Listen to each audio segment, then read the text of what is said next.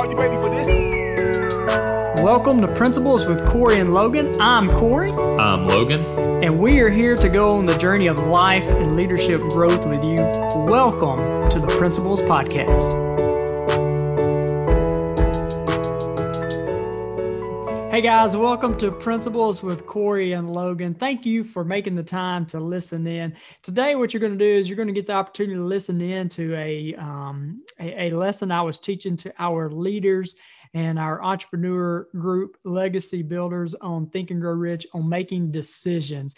I hope this adds value to you. And uh, what we're doing is we're really taking a, a look at the book Think and Grow Rich from a biblical perspective. And there's some lessons in here that I hope, I know they'll add value to you. I hope you'll just take them and apply them to your life. And hey, if you are a, a male leader, an entrepreneur, and you're looking for a group to uh, stretch you, to grow you, and to be in a growth environment, I invite you to uh, take a look at Legacy Builders. I'll have the link in the show notes. But before you jump in, I want to read you one of the main quotes from the book that sets this lesson up that you are about to listen to. It says, Analysis of several hundred people who accumulated fortunes disclosed the fact that every one of them had the habit of reaching decisions promptly and of changing those decisions slowly if and when they were changed. People who fail to accumulate money without exception have the habit of reaching decisions, if at all, very slowly and of changing those decisions quickly and often. So there's a difference between successful and unsuccessful people. And there's a habit around decisions that successful people have, and there's a habit around making decisions that unsuccessful people have.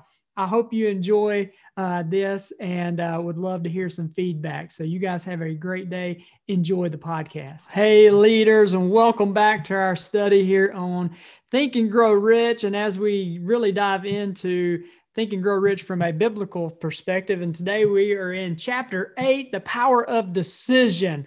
And uh, I'll tell you, Napoleon Hill just nails it in this chapter right here. One of my favorite chapters in the whole book. I love the story too.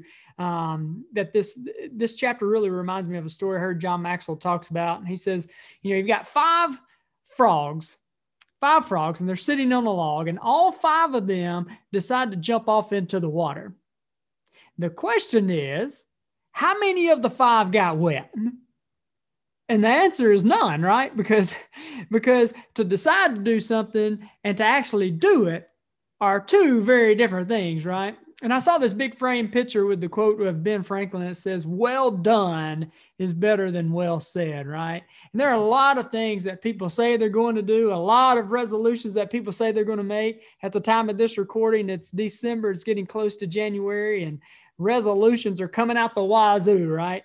And people talk about the things that they're going to do. They say, I'm going to build this website. I'm going to start this aspect of my business. I'm going to get back into school. I'm going to get back into the gym. I'm going to jump into a mastermind group, right? Like Legacy Builders or something like that. And it's one thing to decide and say, but it's a whole nother thing to actually do, right?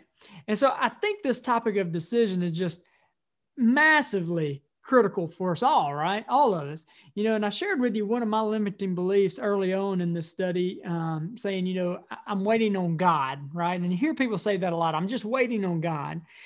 And really, I thought thought that I was just really being a patient person, which is uh, uh, something I need to work on. So I, I, thought I was working on that, and the Holy Spirit is showing me that actually passivity had crept into my life and was, you know, was masquerading itself as patience.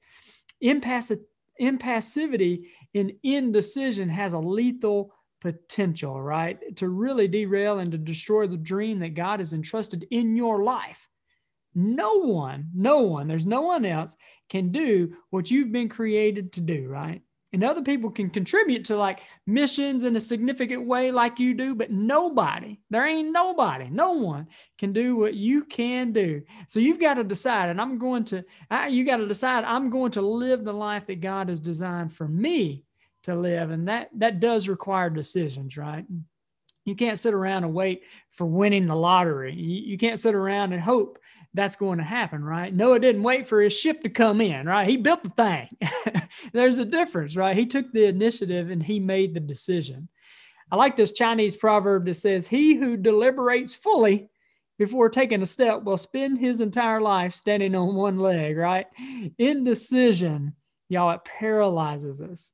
Uh, let me just real quick read you a quote from the book from Napoleon Hill. He says in this chapter, he says, After analysis of several hundred people who have accumulated fortunes well beyond the million dollar mark.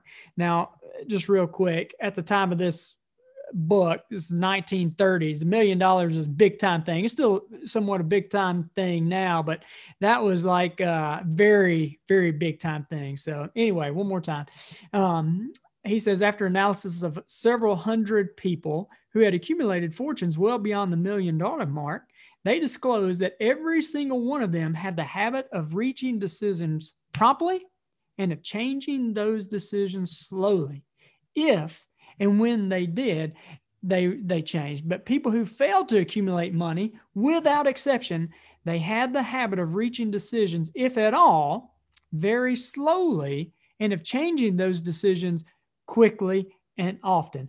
Friends, indecision breeds fear. If you pause long enough, if you hesitate long enough, uh, Leonard Ravenhill, he, he said that opportunity of a lifetime has to be seized within the lifetime of the opportunity, right? You have a window of time to act on things, but inactivity and indecision, it breeds fear in the military uh, when they're training the paratroopers, right? The the guys that uh, in the airborne regiments, the, the, guys that jump out of the planes, right? They understand if they don't get this guy out of the plane, if they don't, if they have a soldier that just kind of out of fear doesn't want to jump out, they understand that they've got to get that plane back up there. They got to get the plane landed and get back up there as soon as they can and get him out of the plane and jumping, willfully jumping, getting pushed out of the plane quickly because indecision breeds fear.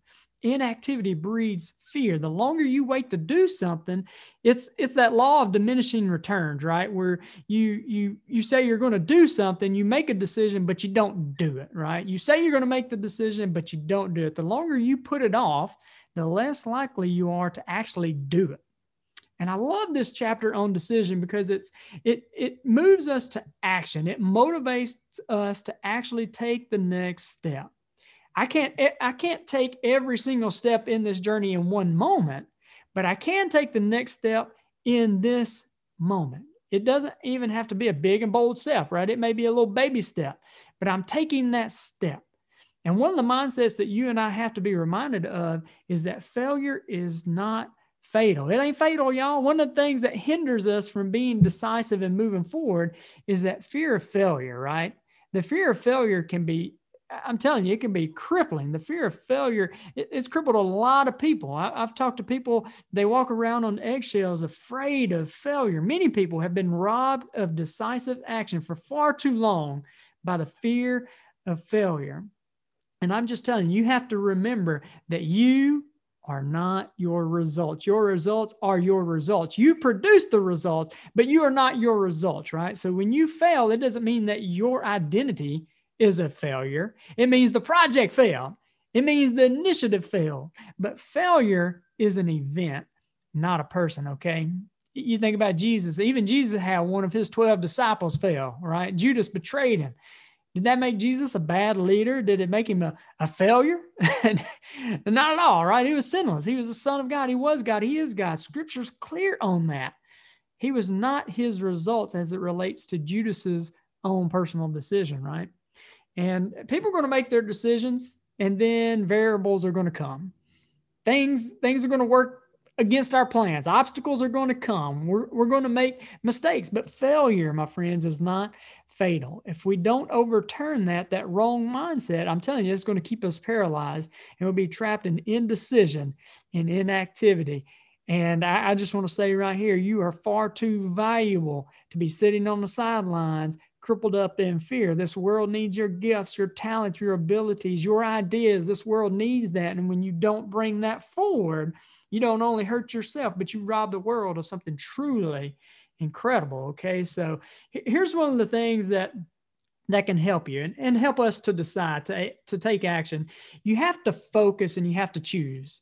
Uh, first of all, focus. The word decide, think about that for a second. Decide, the end of it, side C I D E. Kind of sounds familiar, right? Because we have words in our English language like homicide, uh, pesticide, suicide. None of the, none of those are really great words, right? Genocide, mass killing of people. Side, C I D E. It means to kill off.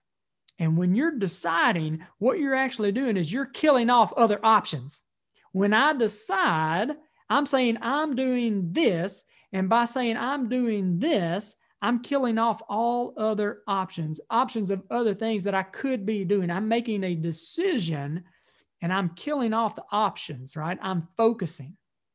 If we think about biblically in the book of Joshua, as the children of Israel, uh, they were settling into the promised land, and Joshua's, you know, he was dying off, and the generation of elders with him, they were all dying off. But before he died, he gave this really famous sermon, and he said, Choose this day.